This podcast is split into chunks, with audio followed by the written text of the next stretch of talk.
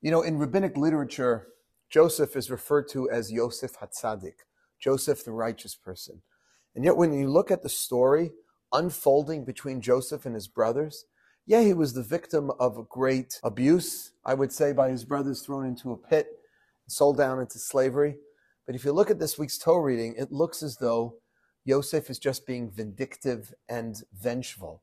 Right? Let's go through the story. Yosef gets thrown into a pit. He's sold down to Egypt. He works for Potiphar, gets made sexual advances by Potiphar's wife, finds himself in jail, gets fetched out of jail to interpret Pharaoh's dreams, and comes up with this great plan to save ancient Egypt from famine. He's placed in charge of the food distribution, and who comes before him? None other than the same brothers who, over two decades before, threw him into a pit and had him sold down as a slave. Now, Joseph, you can understand on a perfectly human level, should be terribly upset at his brothers. Maybe he's never gotten over this. But he seems to be putting the brothers through what looks like a vindictive, vengeful kind of experience. What happens? He tells the brothers that they are spies. And to prove that they're not spies, he says, Go bring back this young Benjamin that you say is with your elderly father Jacob back in, in Canaan, back in Israel. I want to verify that you're not spies. Bring back Benjamin. And they have to pry Benjamin loose from their aged father, Jacob, who does not want to send him. He's already lost his beloved Joseph. Now Shimon, one of the other brothers, is taken hostage in jail. And now they have to bring, he has to let Benjamin go. So they finally let him go. And he comes down to Egypt and he meets his youngest brother for the first time and plants a goblet in his knapsack accuse them of theft and spying. Why is Yosef doing this? He looks vindictive. He looks like a kid trying to get back at his brothers for beating up on him. And not only that, my second question is, and always bothered me, why didn't Joseph phone home? In all of this time, he's been gone from his, bro- from his father. For 20 years, his father thinks he's dead. Why didn't he send a message back to Israel? Dad, I'm still alive. I'm a big shot here in Egypt. Why didn't he tell Yaakov he was still alive? So I want to share two approaches to answer both of these questions to demonstrate that Joseph was not uh, a kid anymore, that he wasn't being vindictive, and he had a very good reason for not telling his father, Jacob, that he was still alive. And the first approach is taken up by the great Rabbi Samson Raphael Hirsch who said that in order to reconcile himself with his brothers and keep the family peace, he needed to give the brothers an opportunity to do what's called tshuva, repentance. Right? Yosef was interested in trying to sort of make peace with what happened, this trauma in his early childhood. He was 17 years old. It's 20 something years later. The brothers don't recognize it, but he recognizes them. So, according to Rav Hirsch and some of the other commentators, what Joseph needs to do is put his brothers in the same situation that they found themselves in 20 years earlier when they threw him into a pit and see whether or not they stand up for the next Joseph. Who's the next Joseph? That's Benjamin. See, the whole fight between the brothers could be boiled down to a mother from another brother. Brother from another mother. A brother from another mother, excuse me. Jacob was married to both Leah and Rachel, and also there were Bilhah and Zilpah, the two handmaids, and they had all of these children. And basically, there was a, a rift between the, the children of Rachel and the children of Leah. And the children of Leah basically threw the son of Rachel, that was Joseph, into the pit. And now what Joseph has to do is concoct a new situation where that same scenario can be reenacted to see whether or not the brothers had changed. You see, there's no obligation to forgive somebody in Judaism unless you believe that the person who offended or wronged you was is repentant. So how does he figure this out? He creates the scenario. And I want to quote from the great Rambam, the great Maimonides, who said that in order to achieve what's called tshuva gemura, which means complete repentance, you have to be in the same exact scenario as you were before and not mess up the second time. So he creates the same exact scenario so that he can determine whether the brothers have repented, whether the brothers feel badly. And when he sees that the brothers stand up for Benjamin. And they say, we cannot let Benjamin be taken by you. And in this week's coming Parsha, we're going to see that Judah stands up to Joseph. He doesn't know he's Joseph. He thinks he's just the number two guy in Egypt. And he boldly stands up to him and says, Anochi Aravenu. I am a guarantor for him. I promised our father Jacob back in Canaan that I would be responsible for him. That's when Joseph in next week's Parsha breaks down. When he sees the brothers are looking out for another, another brother from another mother, like they didn't look out for him. See, Benjamin is Joseph just a couple of years later. And that's what allows him to do this. And that's why Joseph is not trying to get back at the brothers. Oh, you know, I'm in this position of power and you're now coming before me. No, he's trying to figure out whether or not he can forgive them. And here's the other reason why he does this. He cannot tell Jacob that he's alive all these years. Why? Because what would have happened? Play it out for a minute. If Joseph had sent word back to Canaan that he was still alive, what would happen? He would have to explain the circumstances of his disappearance and why he's still alive today. It would expose what the terrible thing that the brothers did. And therefore, as Rav Hirsch says very, very powerful, it was necessary, number one, to test his brothers to see whether they would again be capable of depriving their father of a son, and this time for real and compelling reasons.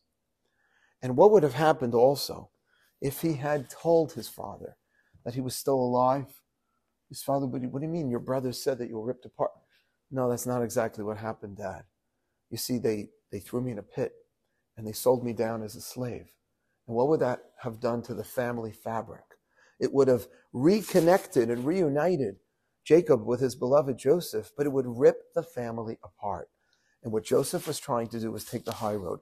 Joseph was not only trying to learn to forgive his brothers by seeing whether or not they have repented and they'll do better with Benjamin than they did with him, but to see whether or not he could repair the rift in the family. He ultimately wanted to create shalom bayis, peace in the home. And in order to do that, he had to not tell his father Jacob what happened. Now, that's one approach. That's the approach of Rav Hirsch and some of the other commentators. But I want to leave you with one other approach, and that is Nachmanides. The Ramban says that he schemed all of these things, and he created this whole scenario and accused the brothers of being spies and planted the goblet in Benjamin's sack. Why? To bring Benjamin along and to effect the realization of the first dream. Joseph was a dreamer. And you know, when a dreamer, when a prophet has a dream, it's not like me and you have a dream. Now, Talmud says that even when you and I have dreams, it's a little element of prophecy. But how does God communicate his will to, to prophets? Through dreams. So Joseph understood that when he had that dream that, that 11 people would be bowing down to him. He needed to realize that dream. And therefore, he had to concoct this whole situation to not only get the brothers to come before him and bow, but his own father, Jacob, because he was in the dream. And that's the job of a prophet, and that was Yosef's job, was to bring about the realization in the physical world of the dreams of God, of what God wanted there to be in the physical world. So it's interesting, the Torah never says that Joseph remembered what his brothers did to him. All the Torah says is Joseph remembered the dreams he dreamt. So it's not like he's being vindictive against the brothers. I'll never forget how you threw me in that pit. I'm gonna, I'm gonna put you, I'm gonna accuse you of being spies and plant a goblet in your sack. No, he was thinking about the dreams. And from here, the Ramban, Nachmanides, and other rabbis suggest that Joseph put the brothers all through this turmoil to realize the dreams. Now, why is that so important? Because again, dreams by a tzaddik, by a righteous person, dreams by a prophet, are their prophecy. They're not just fantasies of a young man, but they're glimpses into the divine plan. And so Joseph, who was devoted to bringing God and his plan to the world, Joseph, who we see repeatedly invoking God's name wherever he went, in front of Pharaoh, who himself was worshipped as a god, he kept saying, Beladai, it's not me. Elokim yanet shalom paro. It's God who's the, that was Joseph. That's why he's at tzaddik, because Joseph, no matter where he was, always brought God into the picture. He felt responsible to work things out in such a way so God's plan could be realized. There's a great contemporary rabbi, Rav Wolbe, in his famous work, Alei Shur, and he says there that Joseph looked at every detail in his life as being part of God's plan.